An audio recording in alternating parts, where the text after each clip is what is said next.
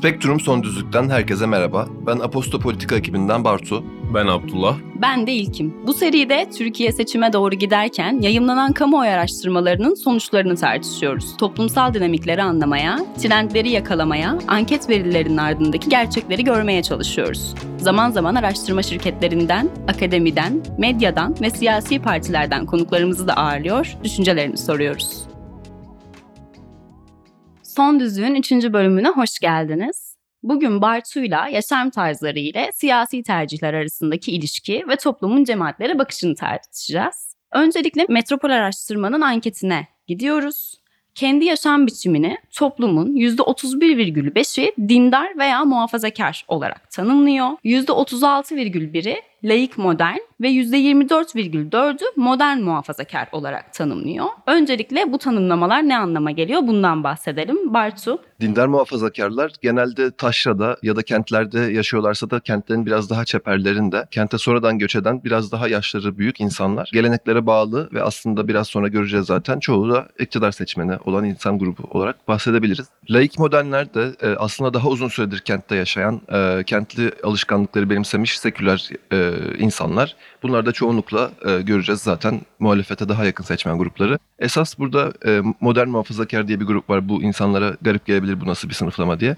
Ben bunu şöyle yorumluyorum. Kente göç eden dindar muhafazakar insanların, kentin çeperlerinde yaşayan insanların çocukları e, ya da işte e, seküler yaşam tarzını benimsemişken sonradan dindarlaşan insanlar olabilir. E, ama aslında kentli pratiklere uygulanan hayatında ama özel hayatında da dindar olan bir grup. Bu insanların bugün aslında hem ekonomik hem de siyasi özgürlüklere dair kaygıları var. Toplumun genelinin, Ipsos'un bir araştırması vardı. Toplumun genelinin e, %63'ü gelecek yıl yaşam standartlarının daha da düşeceğini gösteriyor. Muhtemelen şehirlerdeki insanlarda bu oran biraz daha artıyor. Dolayısıyla modern muhafazakarlar hem iktidarın hem de muhalefetin ikna etmesi gereken belirleyici gruplardan biri olarak öne çıkıyor. Metropol araştırmanın anketine geri döndüğümüzde tekrar üstünden geçeyim. %31,5 dindar muhafazakar, %36,1 laik modern, %24,4 de modern muhafazakarım demişti. Bu araştırma aynı zamanda parti kırılımları içinde de bir değerlendirme yapmış. Yani hangi parti seçmeni kendini nasıl tanımlıyor diye. Burada dikkat çekici bir sonuç var. Dindar muhafazakarların çoğu aslında AK Parti'den geliyor. AK Parti seçmeninin %55'i ben dindar muhafazakarım diyor. Aynı şekilde laik modernlere baktığımızda da burada özellikle CHP ve İyi Partili seçmenlerin çoğunlukta olduğunu görüyoruz. Burada da CHP'nin %62,7'si, İyi Parti'nin de %53,4'ü kendini laik veya modern olarak tanımlıyor. Şimdi bu şekilde bir değerlendirme yaptığımızda aslında iki siyasi görüş, biri sol, biri sağ muhafazakar bir görüş, toplumun ne kadar fazla kutuplaştığının bir göstergesi oluyor bize. Aslında sol sağdan ziyade bence yaşam tarzı üzerinden kutuplaşmayı da gösteriyor. Yani bir insanın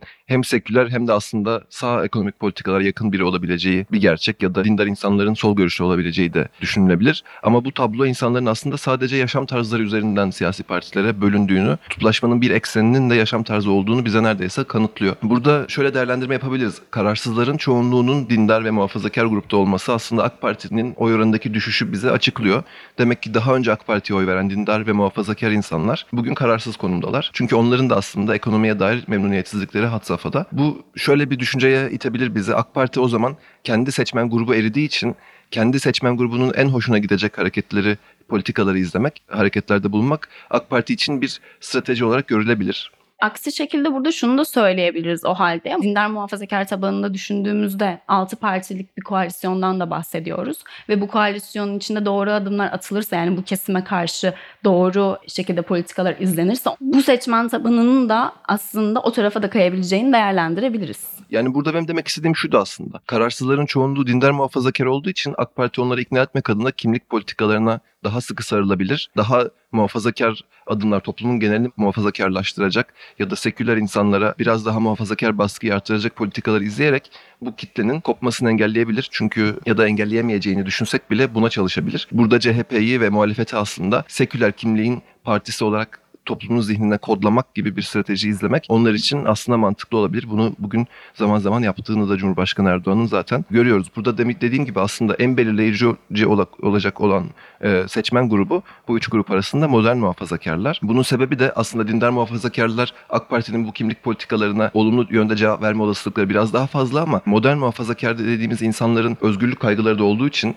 sadece kendileri için değil toplumun geneli için de özgürlük kaygıları gütmek konusunda tavır takındıkları için ya da takınabilecekleri için AK Parti için bu grubun oyları garantidir diye asla diyemeyiz. Burada e, Bekir Ağırdır'ın yazdığı bir yazı vardı geçtiğimiz hafta. Ağırdır e, şunu söylüyordu. AK Parti bu kadar sık, ekonomik sıkıntıya rağmen toplumdaki bunca memnuniyetsizliğe rağmen AK Parti'nin oy oranı beklendiği hızda azalmıyor. Bunun sebebi de AK Parti'nin bir kimliğin partisi haline dönüşmüş olması. Eskiden bir kitle partisiydi diyor AK Parti ama artık bir kitle partisi değil değişik kitlelerden içinde insanlar yok. Bir kimliğin partisi haline geldi ve bu kimliğin partisi olmayı sürdürdükçe, bu kimliğe hitap edecek alternatifler ortaya çıkmadıkça AK Parti'nin oy oranının %30'ların altına düşmesinin biraz zor olduğunu, dolayısıyla seçimi kaybetse dahi çok güçlü, çok kuvvetli bir muhalefet olarak politik hayatta devam edebileceğini söylüyordu. Burada şunu da gözlemlemek gerekiyor bence. CHP'nin helalleşme söylemi son dönemde çok gündemde. Farklı gruplara CHP lideri Kılıçdaroğlu giderek işte e, Uludere'de bunu yaptı. 28 Şubat mağdurlarıyla bunu yaptı. CHP'nin bugüne kadar arasında bir mesafe olduğu düşünülen, CHP'ye kırgın olduğu düşünülen toplumsal gruplara giderek onlardan aslında onlarla onlardan helallik istedi ve bu e, CHP'nin aslında modern muhafazakarlara açılma kapısı olarak bu helalleşme söylemini ben görüyorum. Keza e, gerçekten yüksek bir oran. CHP seçmeni olup da kendini modern muhafazakar olarak tanımlayanlar hiç azımsanmayacak bir grup ve art, artma potansiyeli olduğunu düşünüyorum. Bence belki burada İyi Parti'nin Ömer'in yolu sloganıyla başlayıp daha dindar, daha muhafazakar gruplara hitap etme çabasındayken İyi Parti oradan e, dümeni biraz daha seküler bir parti olmaya kırıp daha merkez sağda Atatürkçü ve seküler bir e, çizgiye gelmesi, böyle bir topluluğa hitap etmesi aslında modern muhafazakarları biraz CHP'ye ya da Deva Partisi'ne aslında en çok kendini en çok modern muhafazakar olarak tanımlayan seçmen grubu Deva Partisi'nde. Bu grubu Deva'ya ya da CHP'ye bırakarak CHP'nin bugün attığı adımlardan memnuniyetsiz olacak CHP seçmenlerine hitap eden bir parti konumuna da geçiyor olabilir İyi Parti diye düşünüyorum. Az önce bahsettiğimiz aslında modern muhafazakarların en önemli kaygılarından birinin ekonomik ve özgürlük kısıtlamaları olduğundan bahsettik, söyledik. E, bununla ilgili aslında yine buna çıkabilecek bir araştırmamız daha var. Yöneylem Sosyal Araştırma Merkezi'nin anketi toplumun %53,1'inin muhalefetin herkesin yaşam tarzına saygı göstereceğini düşündüğünü gösteriyor. İktidar için aynı fikri söyleyenlerin oranı %34,1'de kalıyor hiçbirinin saygı göstermeyeceğini söyleyenler %7,5 oluyor. Şimdi burada önemli olan kısmı aslında hem muhalefetin hem de iktidara yönelik yapılan bu seçimde aradaki devasa fark olduğunu düşünüyorum. Öncelikle şunu söylemek gerek. Muhalefetin az önce senin de bahsettiğin gibi özellikle CHP'nin helalleşme söylemi ciddi anlamda başlangıçta biraz medyatik bulunsa da artık gerçekten halk tabanında karşılık bulmaya başladı. Özellikle Kılıçdaroğlu'nun son dönemde yaptığı açıklamada biz kutuplaşma istemiyoruz, kutuplaşmış bir toplum istemiyoruz söylemleri toplumun da aslında bunu aradığını gösteriyor bence. Bir tarafta böyle bir sesleniş varken diğer yanda atılan tweetin hangi kelimesinin denk geleceği hatta beğenildiği tweetleri dair kontrol etmek zorunda kaldığımız bir iktidarda yaşıyoruz şu an. Ve bu politikalar gitgide daha da daralmaya başlıyor. Hala müzik yasayla yaşıyoruz. Hala söylediğimiz cümlelere, insanların yanında söylediğimiz cümlelere dikkat etmek zorunda kalıyoruz. Kimi zaman Spotify listelerimizin isimleri yüzünden bile yargılanabilecek noktalara gelebiliyoruz. Ve bunun karşısında ciddi anlamda hayır biz kutuplaştırmayacağız, biz her düşünceye saygı duyacağız diyen bir kitle var. Ve bu kitle yaklaşık 6 partiden oluşuyor. Aslında söylem birliği var yani ortada. İkisini değerlendirdiğimizde ben hem toplumun buna ihtiyacı olduğunu düşünüyorum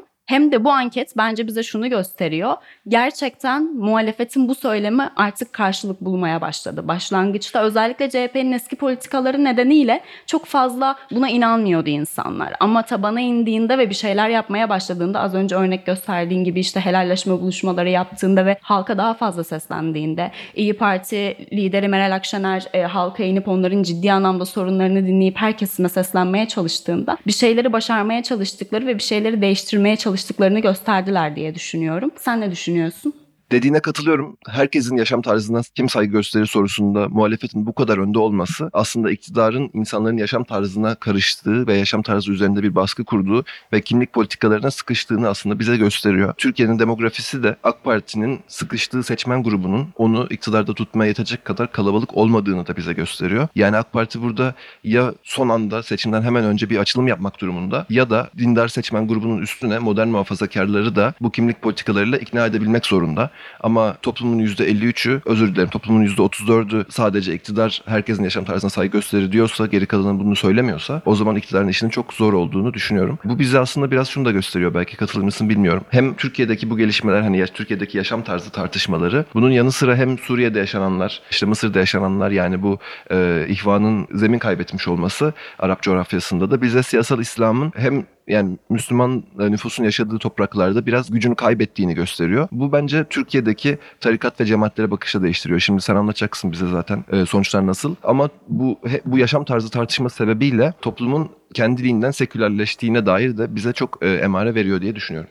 Minik bir fikir beyan edeyim öncelikle diğer anketimize geçmeden önce. Şuna kesinlikle katılıyorum. Ee, yani bu zaman şu ana kadar söylediklerinin hepsine katılmakla birlikte. Yani aslında bunların hepsi bence birbirine geçmiş bir halka. Yani hepsi birbirini etkiliyor ve birbirinin nedeni sonucu oluyor. Ne kadar kısıtlarsan, ne kadar daraltırsan insanlar aslında bir birlikte çok farklı görüşleri düşünen insanlar. Çok farklı fikirleri olan insanlar. Günün sonunda aynı yasaklara dayandığı için, aynı yasakları yaşadığı için aslında bir ortak duygu hissetmeye başlıyorlar ve bu ortaklık bir noktada bir zeminde onları buluşturuyor. O yüzden belki de Türkiye seçmeni bu kadar farklı görüşlere rağmen, bu kadar farklı yaşanan durum ve olaya rağmen bir zeminde birleşti ve birleştikleri zemin ya ekonomik kaygı oldu üzücü ya da özgürlükleri oldu. O yüzden katılıyorum söylediklerine Yani kesinlikle. ben şuna inanıyorum. Bundan 20-22 sene önce başörtülü olduğu gerekçesiyle üniversiteye alınmayan ve üniversitenin kapısında polisle arbede yaşamak zorunda kalan başörtülü bir kadının bugün Boğaziçi Üniversitesi'nde yaşananlar karşısında oh ne iyi oluyor demediğini, bunun yerine bugün olanlardan onun yine bugün yine rahatsız olduğunu düşünüyorum. Yani bir stereotipleştirirsek seçmen grubunu, bugüne kadar kendi kimliğine dair kaygılarla AK Parti'yi desteklemiş bu grubun haliyle çünkü kendi problemini çözen ve kendisini özgürleştiren bir siyasi parti var ortada. Ama bu aynı siyasi partinin başka insanlar üzerinde kendisinin daha önce başına gelen politikalara benzer adımlar attığını gördüğünde ondan uzaklaşması da bence çok olası. Çünkü ben Türkiye'nin birbirini seven insanlar Türkiye'de yaşıyor. Bunu buna gerçekten inanıyorum. Kutuplaşsak bile Kesinlikle. toplumun birbirini her zaman sevdiğini düşünüyorum. Kesinlikle. Çok güzel bitirdin. Bunun ardından az önce bahsettiğimiz tarikat ve cemaatlere gelelim. Metropol bir araştırma yaptı. Herhangi bir tarikat veya cemaatlere bağlı olduğunu söyleyen vatandaşların oranı sadece %4,3 oldu. Bağlı olmadığını ifade edenlerin oranı ise %93,5 oldu. Şimdi burada bence şu noktaya eğilmek gerekiyor. Gidip sorduğumuzda 100 kişiden 10'u tarikat üyesi ise muhtemelen bunun evet 5'i 6'sı söylemez diye düşünüyorum. Çünkü bu açık bir şekilde dile getirilemeyecek e, durumda da oluyor biliyoruz ki. Ama yine de e, bu şekilde de değerlendirdiğimizde tarikat ve cemaatleri üyelik konusunda ciddi bir kayıp olduğunu söyleyebiliriz. Yani eskisine oranla zaten çok daha az duymaya başladık. Bunun en önemli etkisinin ben medya olduğunu düşünüyorum. Yani medyadan ziyade son dönemde özellikle darbe girişiminin ardından FETÖ ile birlikte yaşanan o tecrübe ve meydana gelen olaylar zaten insanları tarikatlara karşı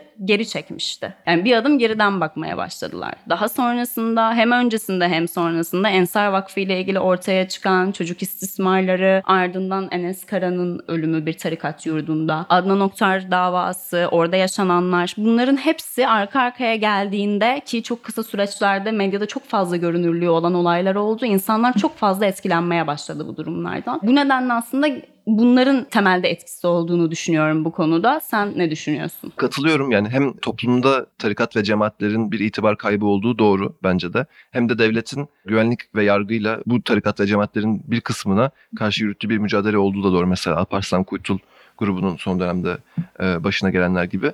E, Adnan Oktar'ın keza FETÖ'nün. Ama şunu da engellemiyor bu durum aslında. Toplumda tarikat ve cemaatlerin devlette kadrolaştığına dair algı, düşünce sürüyor. Tarikat ve cemaatlerin devlette kadrolaştığını düşünenlerin oranı %55,4. E, kadrolaşma yok diyenler %37,6 ve parti kırılımını incelediğimizde sadece AK Parti seçmenlerinin çoğunluğunun devletin içerisinde tarikat ve cemaatlerin kadrolaştığı fikrine katılmadığını görüyoruz. Diğer bütün partilerin seçmenlerinin çoğunluğu evet devlette kadrolaşma var diye söylüyor. Zaten işte gazeteciler işte Barış Behlivan gibi, Barış Terkoğlu, İsmail Saymaz gibi gazetecilerin ortaya çıkarttığı belgeler bu tarikatların devletin hangi kurumlarında nasıl kadrolaştığını bize zaten gösteriyor. Dolayısıyla evet bir itibar kaybı var, bir mücadele var ama bir yandan da bir şekilde bir kadrolaşma yine devam ediyor. Aynı şekilde burada dikkat çekici olan unsur katılımcıların %72'si ve tüm parti seçmenlerinin çoğunluğu tarikat ve cemaatlerin siyaset ve devlet yönetiminde etkin olmasını tehlikeli buluyor. Bu noktada zaten şunu söylemek gerekir diye düşünüyorum. Özellikle 90'lar döneminde doğmuş insanlar e, bunu çok iyi hatırlar ki bir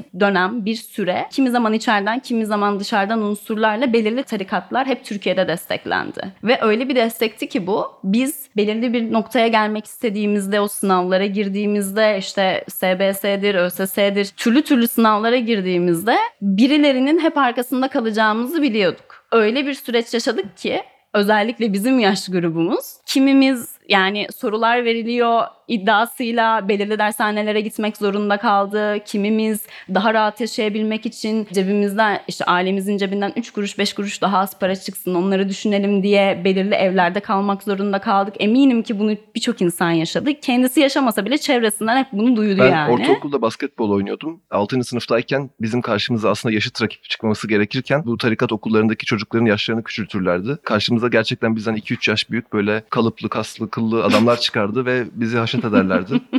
Ee, ve bir şey yapamazdık. İtiraz ettiğimizde o okulların aslında hangi tarikatlara bağlı olduğunu bilirdik rakiplerimizin. Ve küçük çocuklara karşı bile bu bir basketbol maçında bile haksızlık yap- yapmayı kendinde hak gören ve e, başına bir şey gelmeyeceğini bilerek bunu yapan yapılar vardı o dönemde. Yani kesinlikle herkesin görüşüne belirli noktalarda başka insanları tehlikeye sokmadığı veya başka insanların hayatını etkilemediği şekilde biz de saygı gösteriyoruz. Ama burada bence tehlikelinin karşılığı aslında insanlar gerçekten geleceklerini, çocuklarının geleceklerini, yakınlarının geleceklerini düşünüyorlar. Çünkü biliyorlar ki belirli bir noktada aslında belki de birilerimizin yani bazılarımızın daha doğrusu geleceği çalındı ve şu an e, bununla yaşamayı öğrenmek zorundayız. Ama toplumda bence bu bilincin oturmuş olması bir şeylerin değiştiğinin ve değişmeye devam edeceğinin bir göstergesi. Çünkü Türkiye hep bu gruplardan diyeyim veya kalt kültüründen veya tarikat veya cemaatlerden hep zarar gördü. Ve bu zamana kadar hep bir yenisi eklendi. Hep bir değişti. Farklı formlara girdi. Ama hep vardı. Sonunda bu oranın bu kadar azalmış olması, tehlikeli görülmesinin oranının bu kadar artmış olması belki de artık Türkiye'nin bu durumdan kurtulabileceğini gösteriyordur bize. Spektrum Son Düzlüğün bu bölümden bu kadar. Önümüzdeki hafta görüşmek dileğiyle. Hoşçakalın.